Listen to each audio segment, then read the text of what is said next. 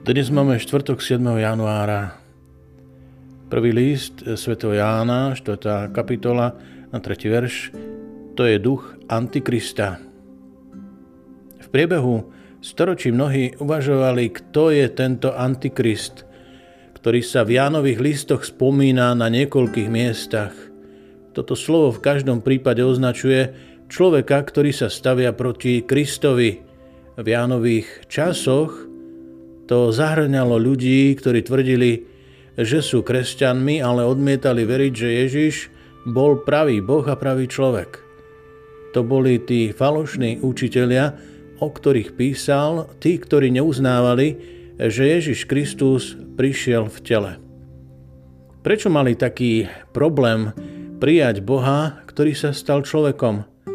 Možno preto, že si nedokázali predstaviť svetého Boha, ktorý by sa sklonil tak nízko, aby vzal na seba telo, aké máme my. Niektorí sa nazdávali, že všetko telesné je zlé a tak pre nich bolo nepredstaviteľné, že by Boh niečo také urobil. Radšej verili tomu, že Ježiš prišiel iba v podobe ľudského tela.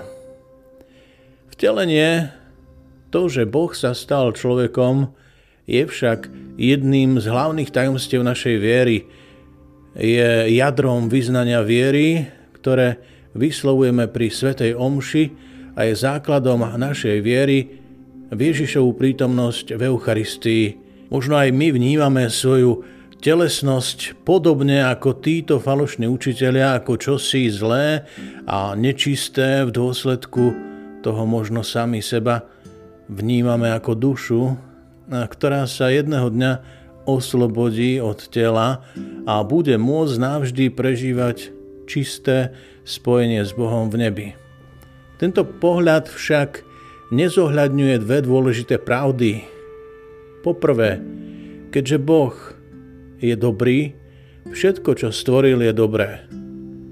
Ako vidíme v knihe Genesis, Boh má radosť zo svojho stvorenia, dokonca ho nazýva veľmi dobrým.